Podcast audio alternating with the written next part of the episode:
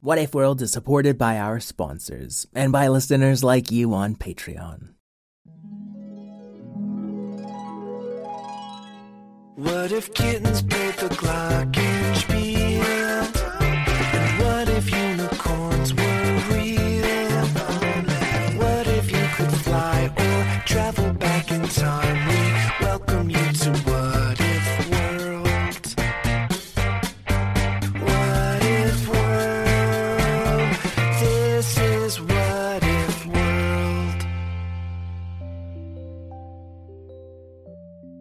Hey there, folks, and welcome back to What If World, the show where your questions and ideas inspire off the cuff stories. I'm Mr. Eric, your host, and today we're starting off with a question from a patron named Ernest. Hello, my name is Ernest.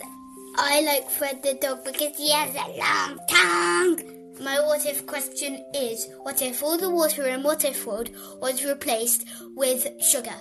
Bye. I love your stories. It's Mr. Eric.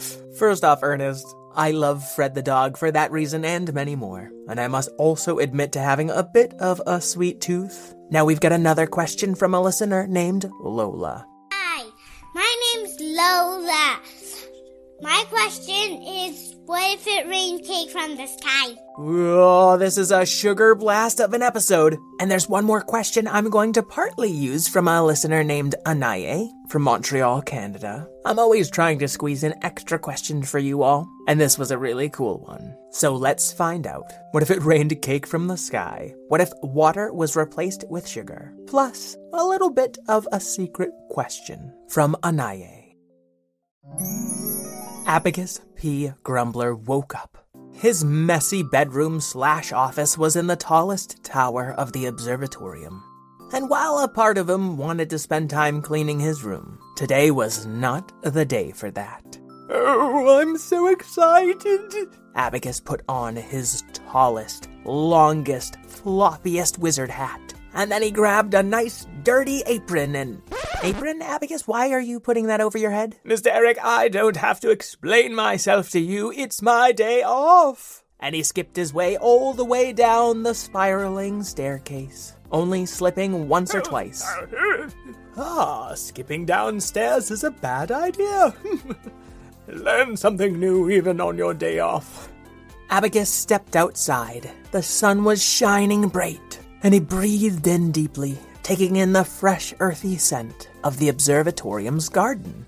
Good morning, Fred the dog, he said to the giant leafy garden sculpture of Fred. It did not answer him back, which was exactly what he wanted.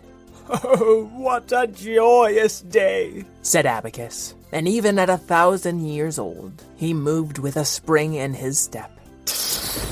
At least until storm clouds started to roll in. Don't try to narrate how I'm feeling, Mr. Eric.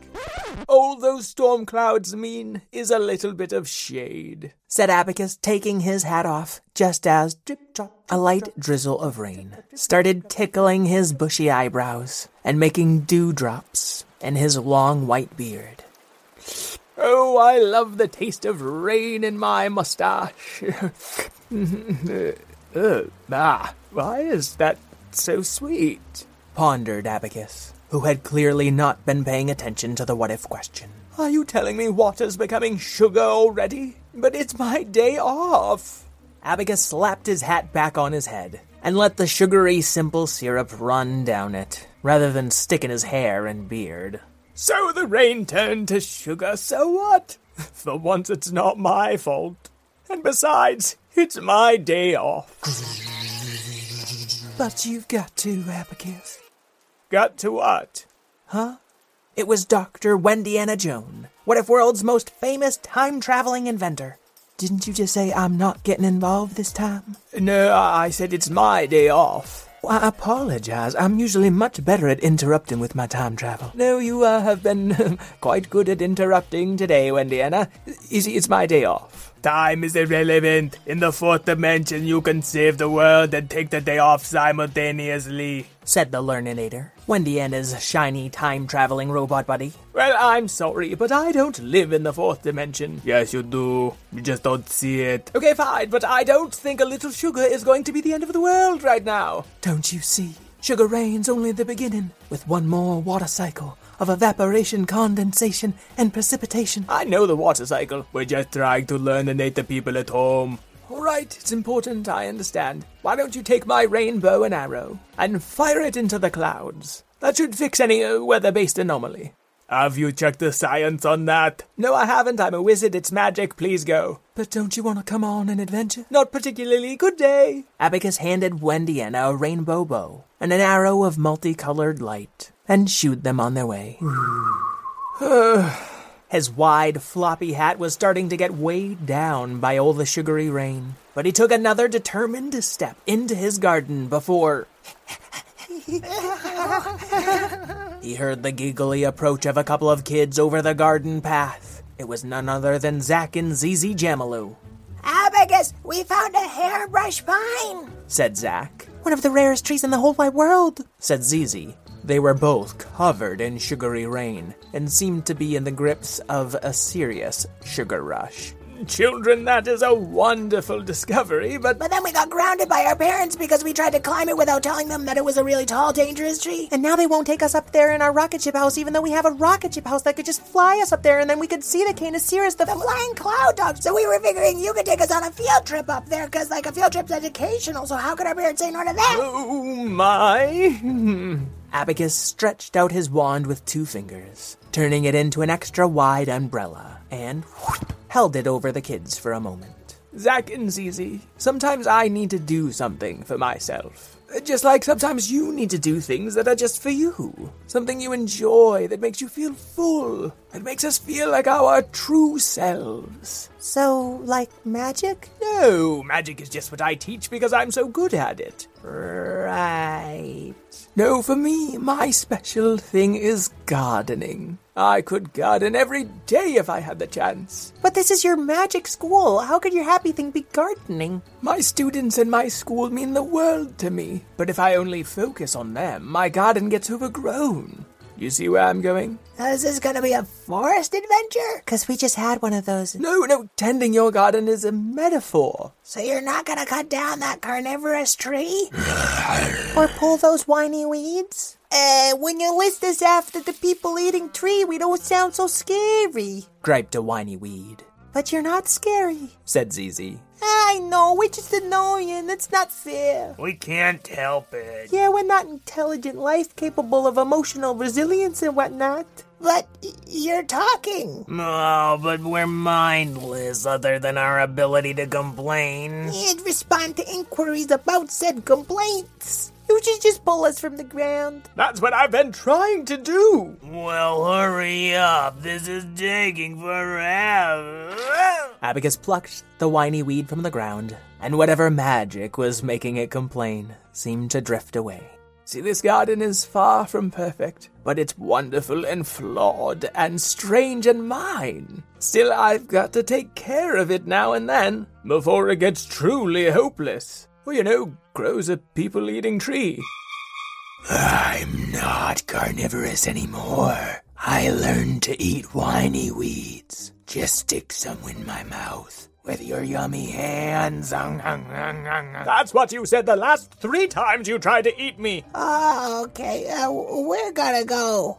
Wait, did you get the lesson? You've got to tend to your garden, or it'll leech you. And possibly others. Okay, I'm out of here. Okay, bye. well played, my fruitarian ficus friend. They must have thought I was a partridge eating pear tree. Silly children. You only try to eat me when I don't feed you enough fruit. Yeah. And don't worry, I'm, I'm planning to get you some today. uh-huh. Very soon. and Abacus slowly backed away from the fruitarian ficus. And finally went to gather his gardening tools when. A fiery meteorite crashed into the garden path right in front of him. Oh, what now? That's what they all say when Molimo shows up. Molimo was a spacefaring lava person who had a tenuous relationship with Abacus, seeing as Molimo had almost blown Abacus up once or twice before deciding he wanted to be his friend. What do you want, Molimo? It's my day off. I just wanted to say hi. So you rocket in on my garden unannounced? Mm, sorry. Do you know there's a robot and a woman with a robot leg fighting with clouds in the troposphere? Yes, I gave them the rainbow and arrow. They're trying to stop this sugar rain so that I can enjoy a little quiet as I tend to my garden. Oh, I'm sorry. Just ask me to go when I'm gone. Boundaries and all that. Or I can help garden quietly, or just stand here. Lava people can go eons without talking. And Molimo seemed to shift and almost freeze into place, if a fiery lava statue could actually freeze. Abacus followed Molimo's gaze up into the sky, where Wendiana and Learninator were using the rainbow and arrow to light up the dark clouds. Oh, this is very bad. What if world is doomed for sure this time? Why did we think shooting rainbows into a cloud would do anything? That's what you get for bothering a wizard on their day off. Blast you, Abacus!